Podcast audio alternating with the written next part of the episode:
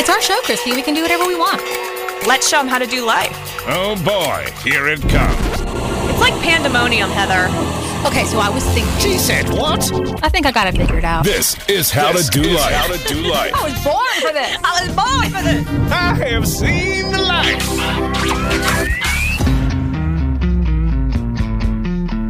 Hey, pretties. It's Chrissy. And it's Heather. And here's producer John. To hype the crowd. Just a quick warning, How to Do Life with Chrissy and Heather contains elements of real life, nostalgia, silliness, deep thinking, and other nonsense and whatnot. If you are adverse to any of these ingredients, this show may not be for you. So be sure to talk to your doctor and all your friends about how to do life. Let's get into it. Happy Friday, Heather. Whoop, whoop. Friday. Friday. I haven't done the Friday show in a while. Welcome to Friday. Welcome to Friday. Yeah. Well, let's just get into it. Let's get down and get started with a little... housekeeping. Come back later, please. Housekeeping. Heather, you were nice enough on uh, the Wednesday show to say that you've been listening to Not Quite Therapy, and we talked I about that been. a little bit. Mm-hmm. And funny enough, my housekeeping for the Friday show was... to tell everybody to listen to Heather Solves Everything. We're like the presidents of the Mutual Admiration Society. Yes, we are. Yes, we are. And that has served us well thus far, hasn't it? Uh, especially our local friends in Tallahassee. Really check out this show. I think Thank that you. It's a good show. It has been entertaining. It has taught me some interesting things. And I've actually gotten to make a couple referrals off of your show already, nice. Which has been really neat, you know? Very so nice. I've gotten to help a couple people because you solved everything. So, with a little help from my friends. With a little help from your friends. So keep solving things. We have three episodes out there that people can listen to currently mm-hmm. and nine more to go. Yes. And my uh, next upcoming um, guest is going to be from the Alzheimer's Project, which is separate from... the Alzheimer's Association. Okay. So I'm going to be talking about the Alzheimer's Project and what they do here locally to help people who are um, caregivers. Well, that sounds really interesting, and I can't wait to hear it. Yay. Yay. All right. Um, you know, I today I got to jump up for a minute. And here comes the soapbox. Heather, um, this is just going to be a quick moment that I want to be serious on our program today. Um, a mutual friend of ours posted um, a situation that they witnessed in which a child was being punished for a behavior that um, a lot of kids go through. So the child apparently looked to be four or five years old and had wet the bed and was being um, punished for this, um, like, outside in a public setting, um, being yelled at and forced to exercise. And the kid was wailing, and the kid was upset. And um, our mutual friend took to Facebook to say, what, what do you people think about that? And I think that it is not our place to take something like that to the court of public opinion. It is our place to, if we see something, to say something and to err on the side of the child. So there's a way that we can do that in this community and all throughout Florida. The Florida Department of Children and Families has a hotline and a webpage. It is one eight hundred nine six abuse, one eight hundred nine six abuse. If you call that, you can remain anonymous. You can say that you saw something that made you uncomfortable. Um, you can report that, and it will be checked out by an employee of the Florida Department of Children and Families. I say err on the side of the child for several reasons. First, because a lot of our kids haven't made contact with mandatory reporters in a long time. So teachers are mandatory reporters. People that they come in contact with know this hotline number and they're trained in it, and they would call this number if anything looks suspicious, if there was any physical or emotional or, you know, sexual or neglect, you know, any kind of trauma that they suspected, you would call this number as a mandatory reporter. Mandatory reporters aren't seeing these kids um, during this pandemic. We're just starting to get back into school. Hopefully these kids are getting back into the classroom in some settings. But, you know, kids are kids are vulnerable. And if if you overdid it, if you if you called and the parent was, you know, within their rights and they were, you know, being fine with the child and their home is safe and somebody goes out and looks at it and everything's safe and everything's, you know, fine, then great. You know, then you've got a, a pissed off parent who, you know, feels like, how dare they, you know, how dare someone judge me, you know. But if you, on the other hand, they they may uncover that a child is not safe and you helped them get safe, you know. So um, no parent would want to have D C F come to their home and examine their home.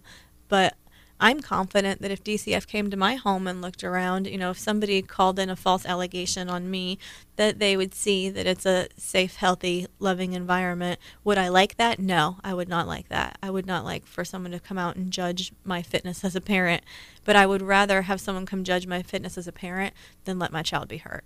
I agree. Um, I um,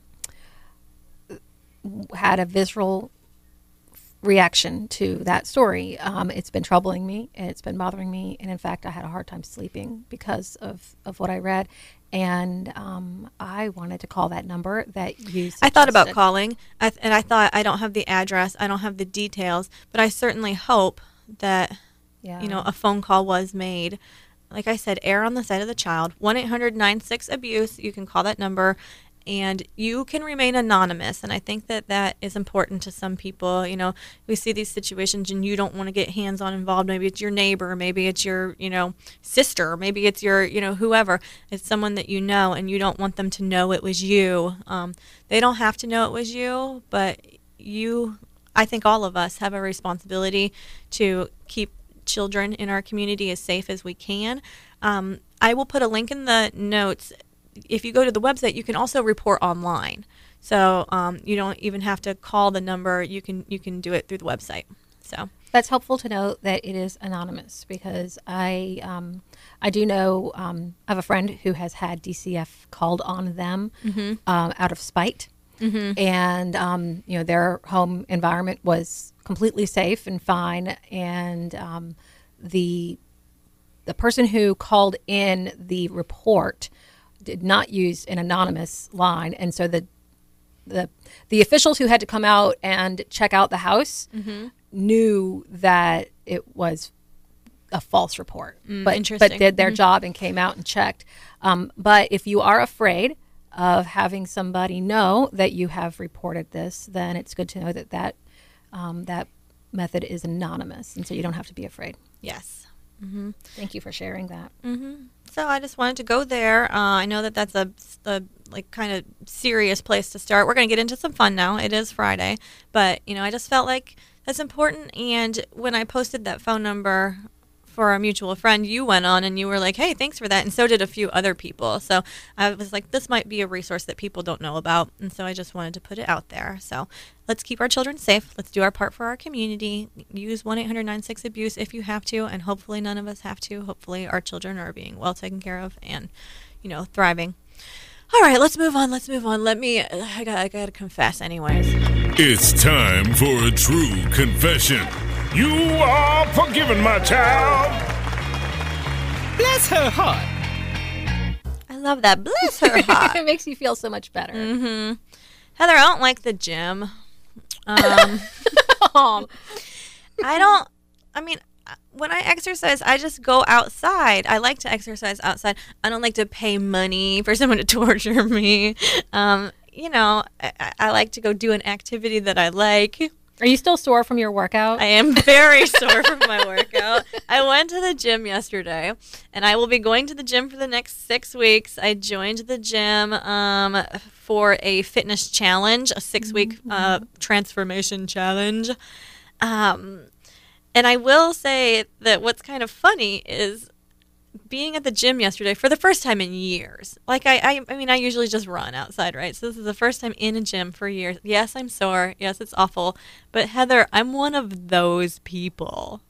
I'm one of those people with a big smile on my face the entire time at the gym. I'm like, oh my God, this is so hard, but I'm doing it. Like, and I'm one of those cheery freaking people at the gym, and I didn't know that I was one of those people. Oh. I found out that I'm one of those people. What is your gym disposition? You know, my gym disposition is, don't talk to me, I'm working out. I see that, and I see that most people are of that persuasion in the gym. I don't know if I'm going to be a hit there. I'm the one at the gym who has um, the headphones on, and I'm not listening to music. I just don't want you to talk to me what because about, I'm working out. What about if you're in a class? Because like, I was in a class. Like, so there's a bunch of people. We're all listening to the same music. That's a little bit different. I went, I I used to go to Body Pump, and I loved, I love the gym. I love the gym. I love the gym. And I um, went to Body Pump, loved Body Pump, but I didn't, like, the class was already established when I showed up, and right, I right. really did not want to be friends. I just wanted to work out. Mm-hmm. But then, you know, you start to get to know people, or, you know, you like the same people, and you see each other, and then you kind of, you start with, like, the, the, the kind of the head nod, you know, of, like, uh-huh. the, uh, acknowledging each other. Uh-huh. And then you might have a shared word, like good morning or goodbye or have a nice day. And then, you know, I talked to like ten people as soon as I walked oh, in. Oh no, I I move much slower. My, I give people lots of space. I don't want to talk. I don't want to be friends. I just want to work out and go home. I think I'm not an appropriate gym goer because I no, think a lot fine. of a lot of people seem to be like you, you know. Um, but everybody, like, they were chatty. They talked back to me. I, if somebody talks to me, I'll talk back. I mean, mm-hmm. I will. I always enjoy. Once I'm in a conversation, I enjoy being in it. But the gym is not a place where I go to socialize. Gotcha. I go to work out. I would go to the gym more so to socialize than to work out. Like, part of joining the gym challenge, I think I said on our show, was, well, I'm going to meet a bunch of new people. It's on the other side of town. And right. like, so I, I don't know. They already have friends. They don't need friends. They just want to work out. They're not like, I hope I meet somebody new. Although I could be wrong. Why though. not? I that's how I feel. You I can't be way. the only person in the world who's like, yay, I get to meet new fun people. There um, should be a type of shirt that you can wear at the gym that says, I'm open to friendship. And then like anybody, like I like some type of I always think that a shirt is a good way to communicate. You know, like when we talked about like Grandparents' Day at school and uh-huh. not liking it. Like you could wear a shirt that's like, I hate this day. Or like, I hate this day. Right. Yeah. Uh-huh. You could wear a shirt to the gym that's like, hey, I'm chatty at the gym. You know, open, available. Right. Yes. I'm open to a conversation with you. And then like other people Friendly. can wear a shirt that says, I'm just here to work out. That it'll just be the middle finger. Right. Like, just, like so the green shirts with middle fingers on them, avoid them. And the pink shirts yeah. with hearts yeah. on them. Yeah. That those are and the people you can talk to. And it doesn't mean that I don't want to talk to people. It just means that I'm at the gym to work out. I was looking, so, you know, there's the big mirror, and there's like twenty of us in there or whatever, you know, and we're all facing the big mirror, but we're all doing different things because, you know, you rotate on the schedule and you do whatever.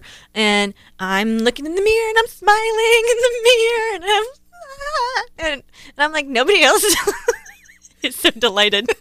maybe, maybe though. Okay, so maybe you will be the one who the, the brings person the who energy. Works there. He's he's got it big. Like, oh yeah, he's dancing. He's up. And then I gotta say, this man, this perfectly nice man who is dancing and he's fun and he's lovely and he's like clothed, right? Um, he friend requested me on Instagram later, mm-hmm, and I hard. saw that he's a bodybuilder, mm-hmm. and I I saw muscles. There's no way. How do you? There, did you know there's like a muscle in like the side of your neck? Like I where did I? I don't even. I can't. Okay, I'm gonna be really curious to see if in a couple of weeks you have signed up for a bodybuilding competition. Absolutely not. No. You're going to be like, this guy, he's a bodybuilder. And I learned about this, and I learned about this. And now I signed up for a bodybuilding course. No, no, I'm not that interested in it. Okay. But I, it is fascinating, though. You look at it, and you're like, I didn't know that was possible. Like, I didn't I didn't know that was possible. I didn't know, like, I think your leg just has, like, four muscles in it or something. How can they get as big as my entire leg, one of those muscles? I don't. Do you want to know a secret about me? Sure. I... Always. Almost did a bodybuilding competition. You did. Gosh, I love all the little nuggets that make up who Heather is. I I used to be into um, bodybuilding and, and, you know, strength training. Like I said on the last show, I've had to now force myself to work out, not to do strength, to mm-hmm. do strength training. Mm-hmm. Um, but um, back in the day, I did something called Women's Tri Fitness, and I did the Ultimate Fitness Challenge. Mm-hmm. And it consists of an obstacle course that um, is kind of like American Ninja Warrior-ish. Mm-hmm. Um, and then it also has a figure competition element to it, which mm-hmm. is the bodybuilding portion. Um, now, in the bodybuilding world, there's a difference between bodybuilding and figure. And, you know, a figure competition is not so much with the striated muscles that are uh-huh. like in the veins and stuff, um, but it's it's a softer type of bodybuilding. Mm-hmm. Um, but many of the girls that participate in Tri Fitness also do the figure competition. I chose not to do the figure competition because the training for the obstacle course and the type of nutrition that I was implementing for that type of training to be able to do the course mm-hmm. was not was not compatible with the type of nutrition and training that I would need to do a figure competition, because my body is not a lean body. I would have to do serious nutrition manipulation to get that lean. Okay. So I didn't do it. I just did the obstacle course. Um, none of that is in my wheelhouse at all. Zero interest in any of that. It was interesting. It was not for me. Like, I did it once and was like, I never need to do this again. It was not where, it's not my wheelhouse either. I was not good at it. I was, I did not do a good job. I, I fulfilled what I decided to do, uh-huh. but I was, then I was like, see ya. Well, yeah. So, so I'm the smiley girl at the gym who will be your friend and just wants to go for an hour and not be this sore. It, I mean, it's, oh, man. It'll get better. I know it will. It'll get better. I know it will. I went for a trial class at the same gym like two years ago, and I was sore for like four days. Yeah. I was like, dang. You know, and it's funny because it's not that I don't exercise. You know, it's just, I don't exercise like that. What's funny is um, it was arms day, and I only used eight and ten pound weights. Oh, like, Lord, let's, Chrissy. Like, like this is where I'm at. This is where we're at. Like, look, I'm weak, and my arms are weak. And there got to be a point where the eight and ten pound weights got hard, and I could feel that I was compensating with my abs and with mm-hmm. my legs a little bit, and even my abs and thighs are a little bit sore today from lifting my ten pound weights. So we'll see what happens at the end of six weeks. We'll see if I if I um, transform and if I am the winner of a thousand dollars because you can win a thousand dollars. Thousand dollars. Okay, you should have led with that because I would totally sign up now. No, I'm I'm gonna win. You, you okay, can't. Good luck. You're already you're too late. Well, good luck. I hope Thank that you, you do win, and I hope that you do enjoy it, and I hope that you make lots of fun friends at the gym, and that they look forward to you being there because you you. brings your cheery I hope I don't make too many friends because it's really far from my house. It's all the way by my house. Yeah, it's it's further than this radio station. It's it's pretty close to the radio station, but it's very far from my house. Yeah. Like another like two miles away or something from here. Um, and no, I'm not going to be doing that forever. Like, so I'm not going to get all sucked in or anything. Okay. I'm not going to get all sucked in. All right, let's move on. I've had, I got some questions. Okay. I'm just saying, I'm not saying I'm right. I'm not saying you're right. I'm not saying you're wrong. So it's no big deal, right? I haven't even decided how I feel about it yet. Please don't hate me. It's just a question. It's just a question. Actually, it's just a series of questions. My favorite. And they're very benign. Oh, good. I just wanted to use it, that header. It is header. Friday, after yeah, all. Just, I just wanted to use that header. It's been a while, and it's really cute, and we haven't used that. So got some questions for you. Got okay. some questions for you. So I told you I was going to the gym, and when I when I told you that, you said to me via a text, you said, new month, new goals. Yep. Is that a thing for September? Because I saw someone else say it, too. I think September is a a really refreshing universal reset time. Really? Yeah. I because it's the beginning of the of the school year. Technically, fall begins this month, even though it's not at the beginning of the month. I love the beginning of a new month. New mm-hmm. month. New goals. New goals. Clean slate. Love it. So what's new with you? Any new goals? Well, I do have a goal of running one hundred fifty miles this month. Ooh, very nice. Yeah. Um, I ran one hundred and something else last month, and um, I was thinking about what I wanted to do in September, and my friend, who my one of my running friends, challenged me to one hundred fifty miles. And at first, I thought I couldn't do it, and then I noticed that I ran one hundred fifty plus miles like in April. So I was like, sure, I could do that again. That's amazing. So I have that goal. I love that goal. Um, I am turning forty very soon. That's right. Mm-hmm. And so I have a goal, I guess, too. I guess I have an announcement to make. Um, we are going to be getting in a few weeks on this show reports from Portugal. Woo! Because I'm going to go do a hike in Portugal. And today I am dressed in uh, boots, mm-hmm. my new boots. Made for walking. Shit-kicking boots. Yep. Mm-hmm. That's just what they'll do. Um, I got my buff, which yeah, by today's standards we call a face mask. Right, um, yeah. Multi-purpose. Yeah, so um, I'm going to go, and mine will be, it's two hundred thirty-eight miles. Wow, I did not yeah. realize it was that long. Yeah, so um, and I'll, I'll, I'm going to do it in about, it's going to be like thirteen days. I might, I might try to get it down to twelve, um, just because I like a little extra time at the end of the trip. So Portugal is open, so I figured I would catch a flight to Portugal. I would walk a quick two hundred thirty-eight miles. Um, it's uh, one of the Caminos. So we know that I did the Camino, the French Camino um, previously. That one was pretty far. It was like five hundred fifty miles all in. Um, this one is, I think, like four hundred sixty all in. So I will be doing the starting point in Lisbon up to Porto, um, which is like the northernmost part of Portugal, on the Portuguese Camino. And then I hope to go back in February with some friends and do Porto up to Santiago Finisterre like I did um, last time. I might skip Santiago and just go straight to Finisterre um, if there's a route that allows me that flexibility. But yeah, so it would be my second Camino, and I, then I picked. I looked at a few different routes, and this is the route that I picked.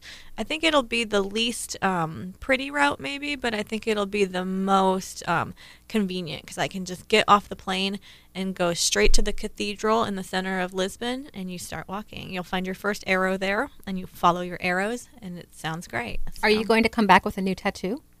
I was thinking about it, um, and or I was thinking about waiting until I do the second portion of it, but I actually have already picked out probably what I'll do. Um, so I've got the tattoo from my first Camino of uh-huh. the arrow, um, and I was thinking the, the other sign of the Camino, you, you carry um, a shell. Yes. So, um, and I thought about putting above my arrow um, the shell. Very so, cool. Yeah, so I'll probably end up with a new tattoo. Like I said, today I'm in my boots, I'm in my buff. I'm getting ready, right? I'm breaking it in. You know, Heather, that I am a firm believer in the whole, like, dressing for the occasion, mm-hmm. dressing the part, mm-hmm. um, switching up your look to be the role that you want. Mm-hmm. So, my question for you, what part have you been dressing for these days, Heather? Oh, gosh. Hmm. That's a good question. Norm, I... When you were talking about that just now, my brain was like, I haven't done that for a while. Like, I've I've really just been kind of utilitarian with my clothing choices. I've been kind of thinking about that, and that's kind of why I asked it, because I think a lot of us have been staying at home and maybe not doing as much of that, you know? Well, it's it is really interesting that you ask that question today, though, because this morning I was trying to decide what to wear to come over here. And I have, over the summer, been wearing just, like, pithy T-shirts of, that have, like, little, like like the one that I wore that day, Someday We'll All Be Dead, with right. the, mm-hmm. the rainbow mm-hmm. and the butterflies. I have one that says, um, Dance Like Russia Isn't Watching. um, you know, I have my fun fourth of July shirts and, mm-hmm. you know, just kind of, I have one for football season that says, I just hope both teams have fun, you know, and just stuff like that. And so I was like, oh, which, which, you know, silly T-shirt should I wear today? And then part of my brain was like, no, it's September. It's time to get your shit together. And so I put on grown-up clothes. Yeah, you do have on grown-up clothes today. I noticed that you had on, like, a shirt with buttons. It's, I have buttons, mm-hmm. yes. And it's like, um, you know, I try to I try to dress it up a little bit in September because I feel like it's back to school, back to back to business. Well, I am definitely, like, got, I got my hiker girl chic going on, you know. Um, just kind of, you know, rolling with that. But I just think it's nice to to stop and think about who we are and who we want to be, and re- just to remember that we can change it every day. Today yeah. I'm a hiker chick. Last week I was the mean purple-haired American on the beach. We did that. Sometimes I'm the pretty girl in the dress, and sometimes I'm the serious businesswoman, you know. The role that I most consistently am is mother, like warm, warm, hopefully warm, cuddly mother, you know. But yeah, whatever whatever we choose to wear, we should make it our own, right? We should we should make sure that we're comfortable in it. So if the role that you're dressing in isn't a role that you enjoy, you can change it. You can change it right now. I'm, go take a shower. Change. I, I'm planning to change mine soon. You'll notice that I'm wearing a hat today. Mm-hmm. And the reason is because my hair is out of control.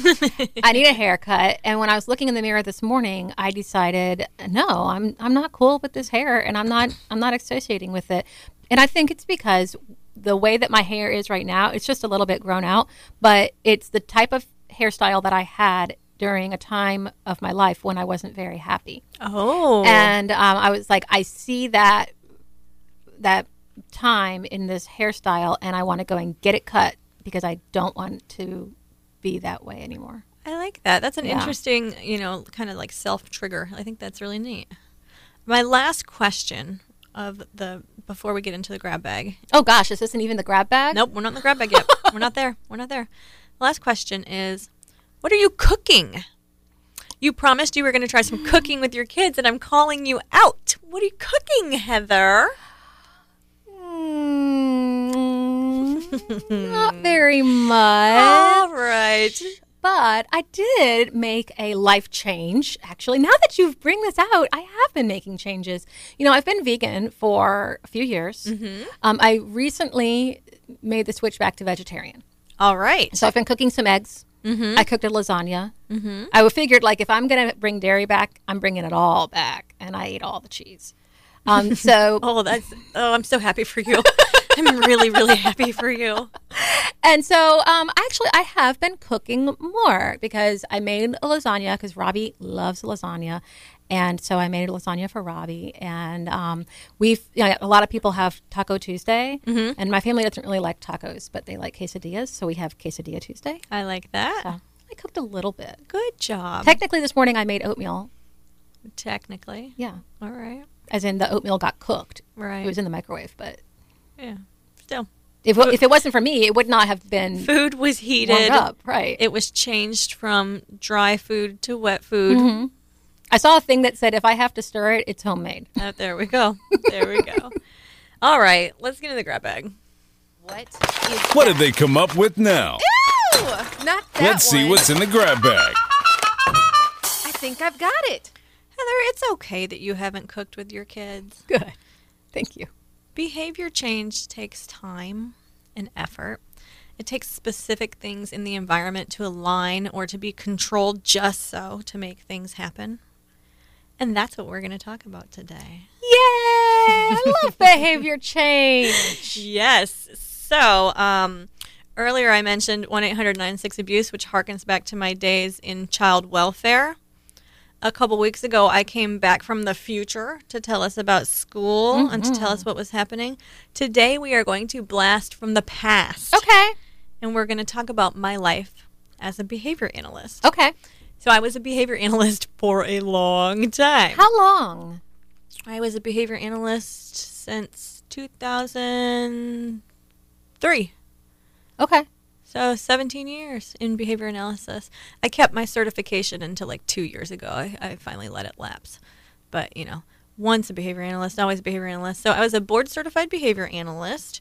Um, my master's degree was in applied behavior analysis. And we're going to talk about that today because cool. It's a lot of fun. I love it. It's a ton of fun. Heather, do you ever ask yourself, like, you look at your children or you look at your husband or you look around at the people in your life and you say, why does he do that? Oh, all the time. Right. Yeah. Behavior analysts, that's what we do. Mm-hmm. We answer these questions. Why do they do that? And I will tell you, the only reason that any of us really do anything is because it's rewarding. Mm-hmm. And it's rewarding in four categories. Okay. Okay? So you can basically break down almost any behavior into it's you're being rewarded via one of these four things, okay?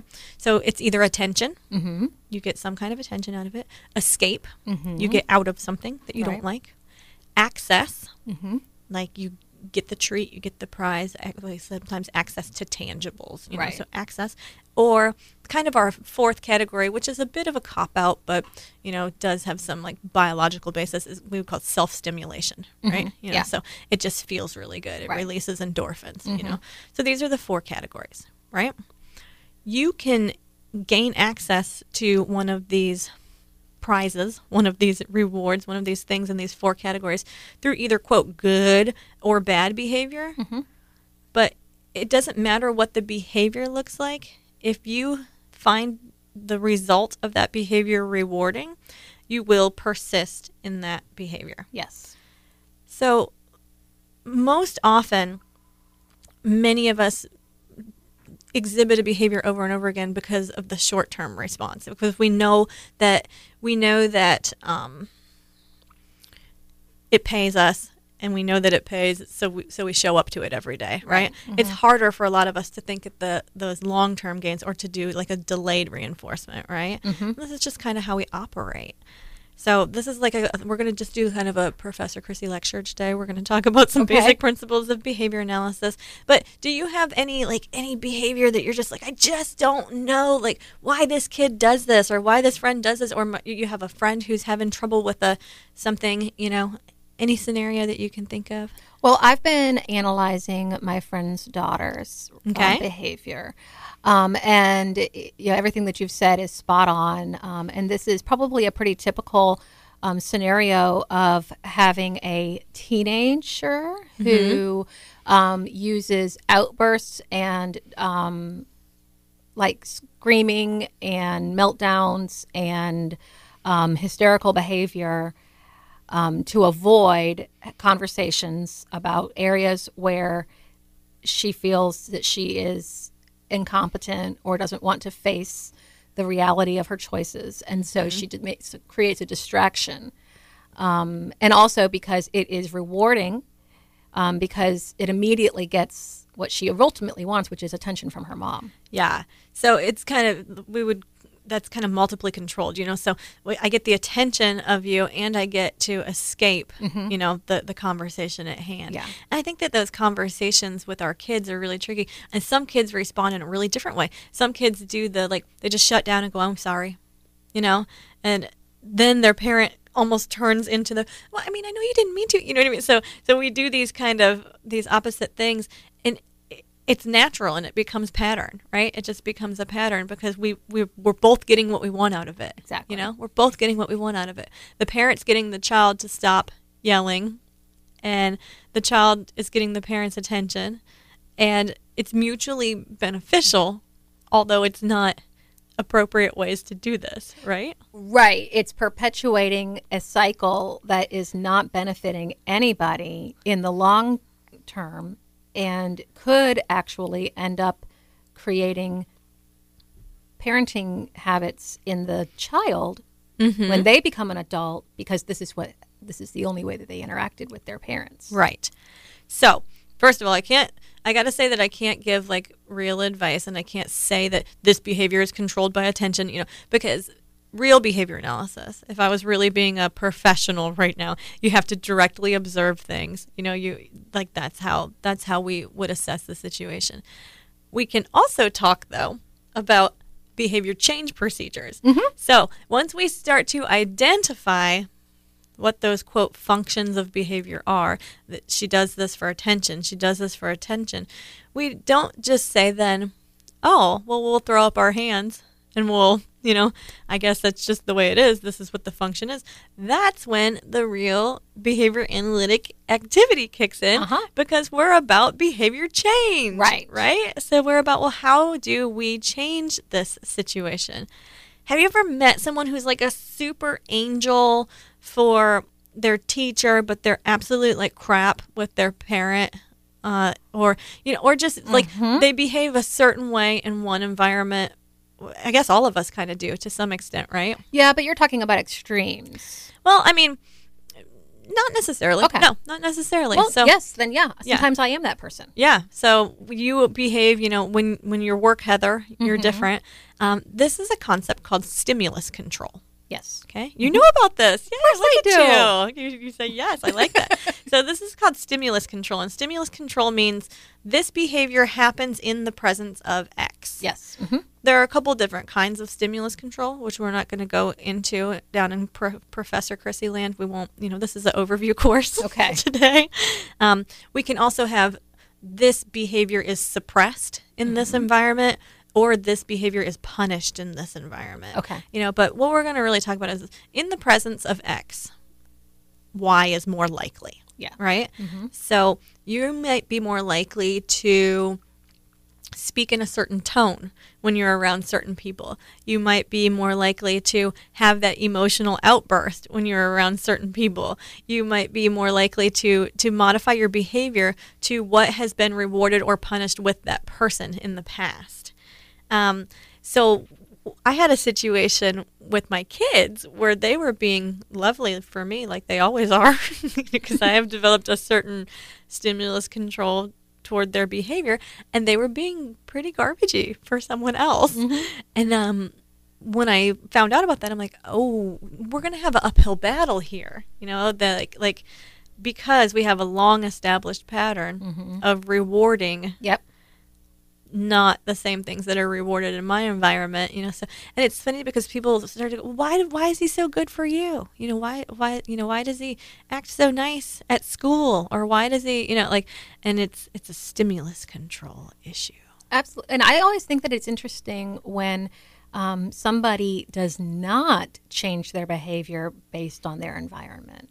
When somebody is exactly the same everywhere that they go, or at least it, it Well, I guess it's one of two scenarios. Either they say they are the same everywhere they go, mm-hmm. or they the the perception, what I attune to in this in the in different environments, creates the perception to me that they are not modifying their behavior based on the environment. I think that sometimes I am uh, guilty of that, or um, a person who is kind of like that. Like, I try to be fairly consistent across the different avenues of my life, but subtle things change, obviously. Like, perhaps my dress would change. We were talking about dressing for your role mm-hmm. and doing these kind of things, yeah. you know. So um, perhaps um, I might modify my speech slightly and curse less, or, you know, um, right. so, so there, there are modifications even for those of us who try to be fairly consistent.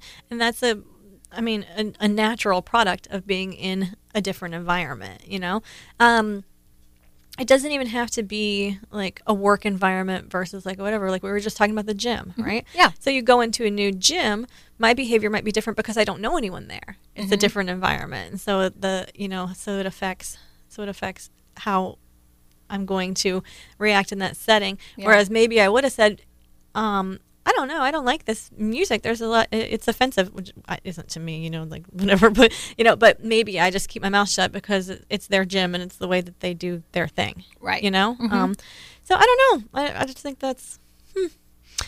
Have you ever witnessed like a real tantrum, like a real outburst? Like, like, we'll give a couple examples. Have you ever had, like, have you ever seen somebody like shake the Coke machine until, you know, like they're so they're so angry about their Coke machine outburst? Or have you ever had an ex-boyfriend call you like a million times? Have you ever seen a situation where somebody is so angry and they can't let this thing go? Yeah, I have. Tell me, tell me a time. Tell me a thing. Um. Well, there was a time when the um, okay, so you know the. like the drive-up ice machines, mm-hmm.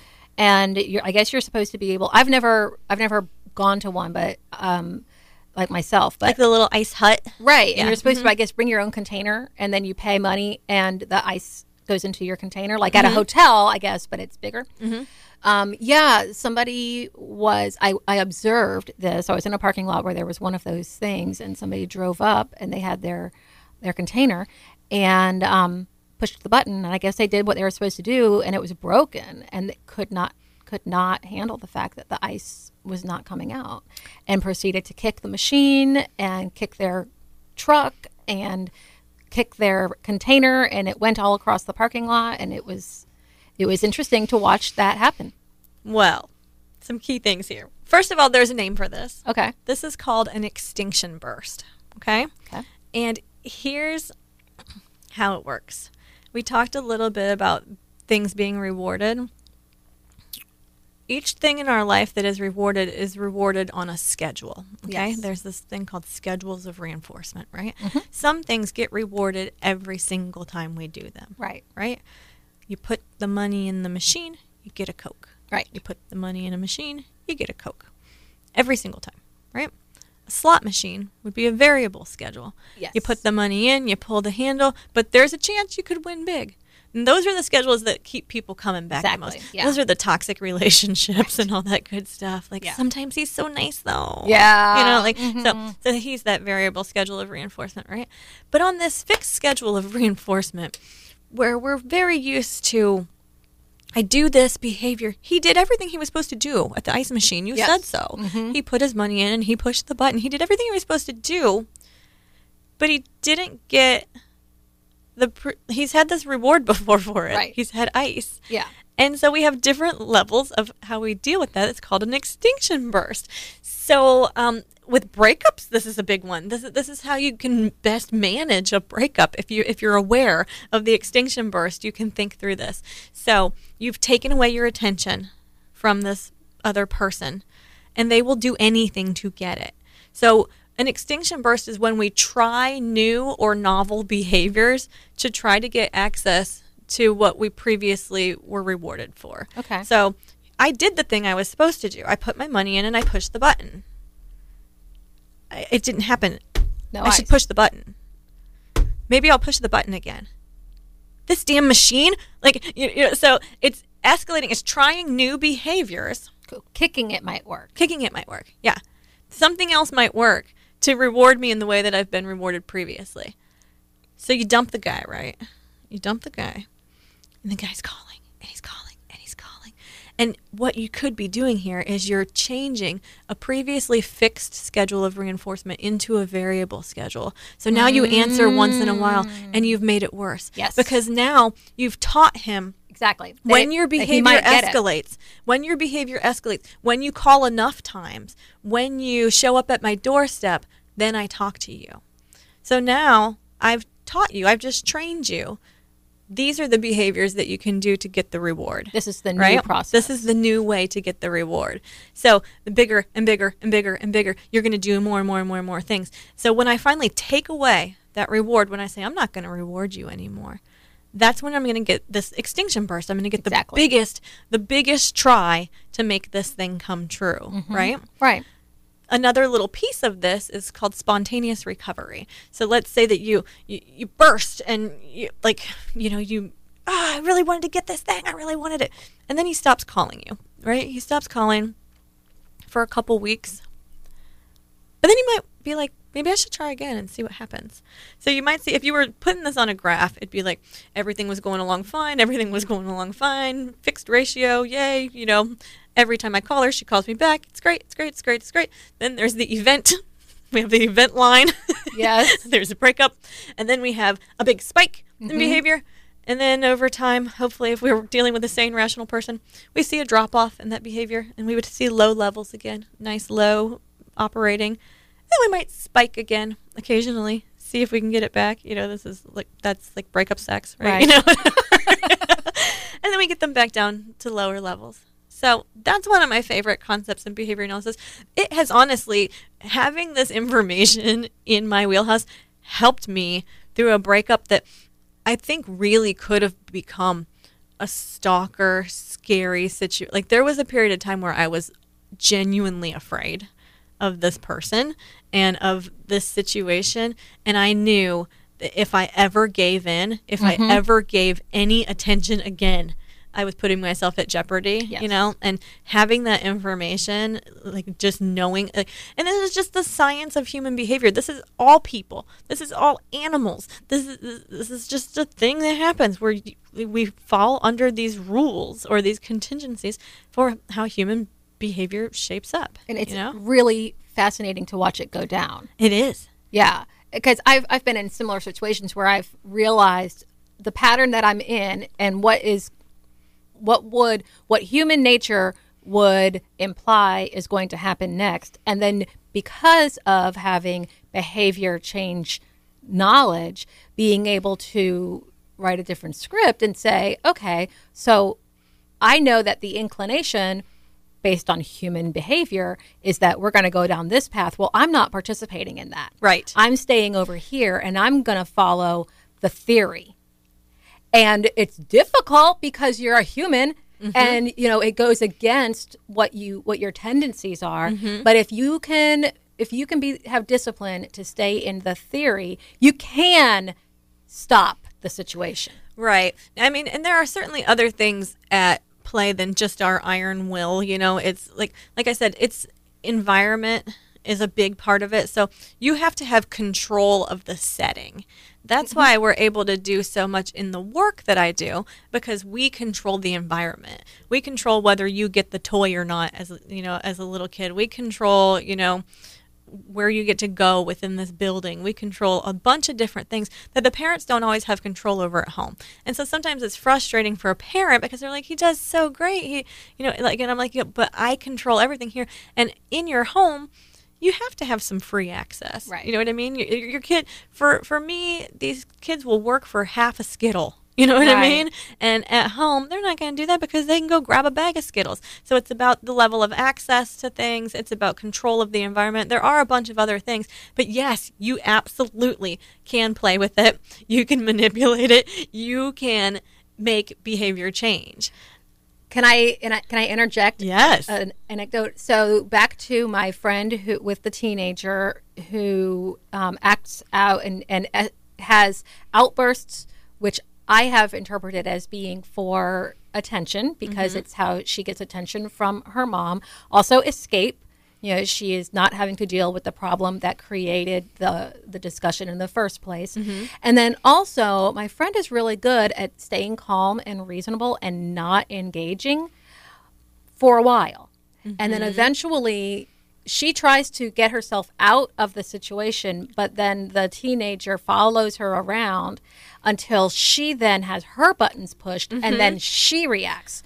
And I see that as being a reward for the oh, daughter absolutely. because yeah. now the daughter and the mother are having a shared experience. The daughter is no longer the only one being hysterical. Mm-hmm. You know, I think that the whole thing stems from her feeling like she's the, quote, only one like herself. Mm-hmm. And so she needs the attention. She needs the escape from that. Then she recruits somebody into the situation with her. Now her mom is also hysterical. So she's no longer alone. They're having a shared experience. So she's getting attention and a shared experience. Mm-hmm. And she's no longer alone in this environment that she's, this description of herself that she's created. Mm-hmm. And, and then that nothing good happens there. I mean, and and truly, so so there's some other like subcategories that kind of maybe come into play there um, under like the self-stimulation. It feels good, you know, it's mm-hmm. released endorphins, those kind of things. There's also, um, I mean, nobody like in my field would come out and like talk about this as a thing, but some people have hypothesized on this thing called signs of damage, right? Kind of like when you're driving by a car wreck and you mm-hmm. you have you have yeah. to look, you know what I mean? So s- sometimes it's rewarding for us to see to see a train wreck, right? Like, why do we watch all these reality shows? Right. Because it's it is rewarding for us somehow to see things put into disarray, you know. So it, that's kind of a kind of a self-stim thing, you know. Um, so I think there's definitely an attention component. I don't know about escape as much. I I, I see like the initial avoidance of, you know, the conversation or whatever, you know, but like the tantrum behaviors definitely sound like, like very attention maintained and very, you know, like, and a little bit that self-stim, it's enjoyable to watch mom freak out. Mm-hmm. It's probably great, yeah. you know, so multiply controlled, you know, across different phases of the tantrum. So, I mean, and each behavior within the tantrum, if we were doing this, I think as a clinical experiment, it would be, you know, like there'd be an initial antecedent, right? But there would be a whole behavior chain mm-hmm. of things all the way through the end of this tantrum. So it wouldn't, like, it's not as simple as just like, I told her that she, um, you know, needs to get better grades. She, you know, threw a tantrum and, you know, and it ended in both of us screaming. That's like the boil, boil, boil down. But lots of behaviors happened within that, you know? So like you said, the walking around the house and the doing all these things. And it would be a whole chain that we would sit down and we would analyze each step of the chain. And this behavior was rewarded by this. And this behavior was more likely because this had been rewarded. And you know, so each thing that we do sets the precedent for the new behaviors, you know? So, all right, well, that worked. So I'll try that again. You know, that one didn't work. Mm, I don't know if I should try something bigger or if I should go a different tactic, if I should get a new route, you know. So whatever it's going to be to access that reward, we're going to try it. We're going to try it. I love applying behavior analysis to historical situations because, of course, you know, I love history. Of course. And I love reading about the Salem witch trials mm-hmm. and the decision-making chains and just the way that people interacted with each other and, and um, kind of Um, gaslighted each other and, right. and you know, just mm-hmm. ways that that went down. And it's so interesting to look at those types of societal events through the eyes of psychology, mm-hmm. because then reading back the testimonies and the interviews and and the diaries, it's just fascinating to think like, well, she said this and then he said that and then this did that. And it's just so that's a rabbit hole that I could go live in. I could that's move awesome. in there. I love that.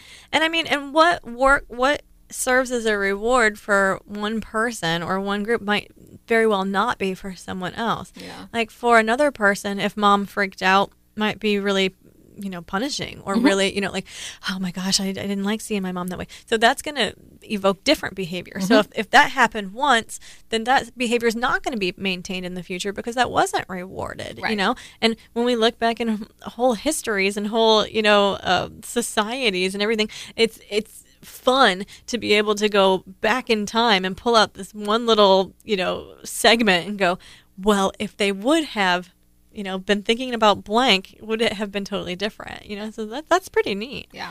Uh, I'm gonna I'm gonna talk about one more piece of behavior change because we've talked a lot about like some natural phenomenon, you know, and how things work. We didn't talk about ways to change behavior a lot. Yeah. So we're just gonna talk about one of them. Okay. Just just one that I think is fun. This technique is called shaping. Okay. Okay.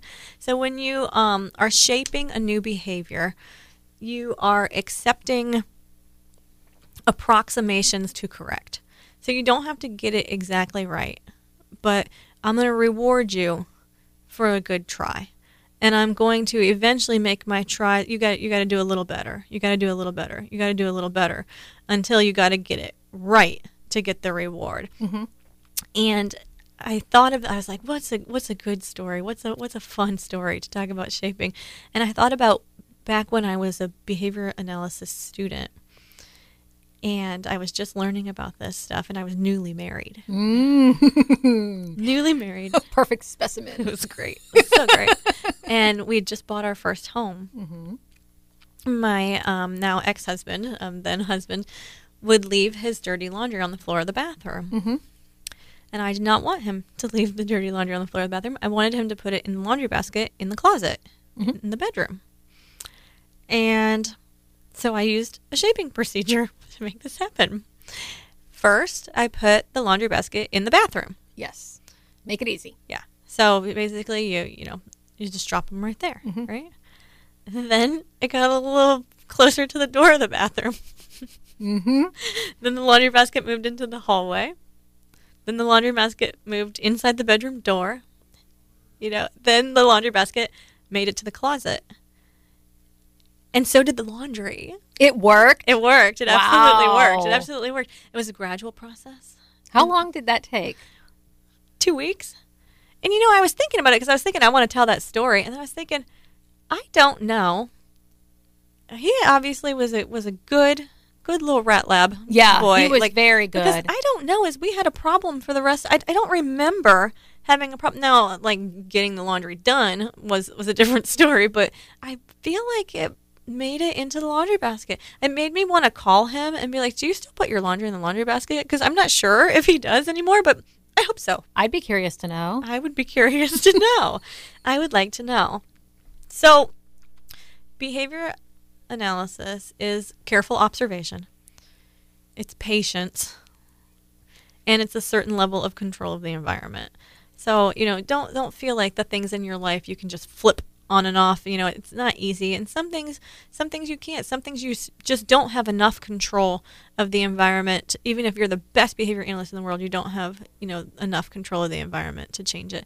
Or maybe you just don't persist enough. It's a there. There is a battle of wills there, and, and sometimes the reward for the person and the behavior is greater than, you know, the drive for the changer of behavior to make it happen. Or sometimes people will go in with a strategy that is better adapted for a stage of change that they are not at. Right. You know, if mm-hmm. they come in as, you know, in preparation and without really acknowledging that they're in contemplation, mm-hmm. then I think that, you know, they set themselves up for failure. It's really funny to me. Like, this is how we talk to each other usually, and you use words that we usually use, and I'm like, no, those aren't the right words. But, you know, like, but like, because right now I'm in I'm in A B A mode. You know what I mean? I'm like, my behavior analyst friends would be like, no, we don't want to hear words like that. You know, but but you're ab- but but you're not wrong in your sentiment at right. all. You know, you're you're not wrong in your sentiment at all.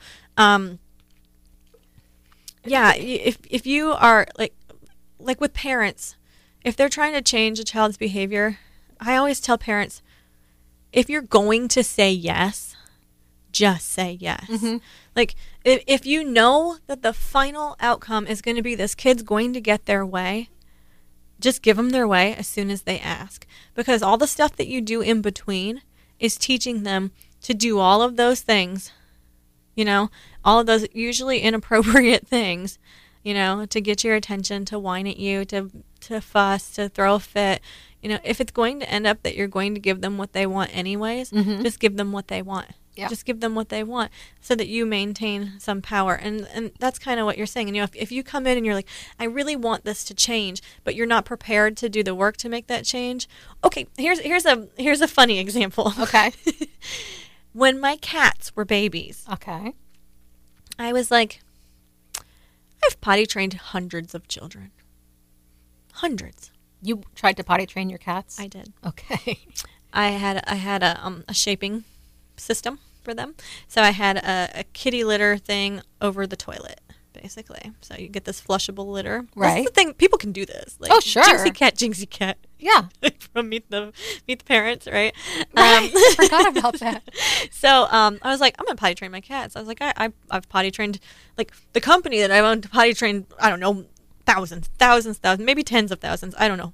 We've done a lot of potty training. We know how to potty train people. Mm-hmm. And I was like, I'm potty training my cats. It'll be a fun little challenge. And they got to the point where, like, so basically you open a bigger and bigger right. hole until, mm-hmm. like, it's the whole, like, regular toilet seat. And they got to about phase two, two and a half out of four, right? And then they just started, like, dumping the kitty litter into the toilet and making a big giant mess and playing in the potty because that was fun, and they're kittens. Right. You know, and my stick-to-itness just wasn't there, quite frankly. Uh-huh. Like, like I could have continued. I right. could have backed up. Mm-hmm. I could have done a bunch of things. I didn't. You know what I did? I put a kitty door in my wall, and I don't have litter box. My goal was to not have a litter box. Yeah. I found a strategy that worked better for myself and my cats. Mm-hmm. I still don't have a litter box. Right. I, I've not changed kitty litter, you know, and I'm not going to start changing kitty litter. But it wasn't the original procedure right. that I thought I was going to put into place. It wasn't the, the you know, it, it wasn't the plan. It right. wasn't the original plan. But the outcome was still the same. I reached, exactly. I reached the positive outcome that I wanted by adapting my procedure to the needs of the person making the behavior change and the cats who I needed to change. Yes. So there you go. So you got what you needed and they didn't have to change. Yeah, basically. I mean, they had to learn to use the kitty door, which was way, way easier. easier than the toilet. Yeah. Exactly. Way easier than the toilet.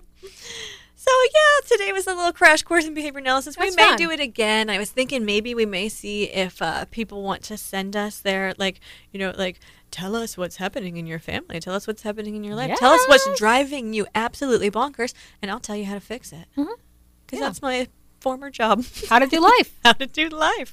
We'll tell you how to do life. It'll be Chrissy Solves Everything. Yeah. So there. Okay.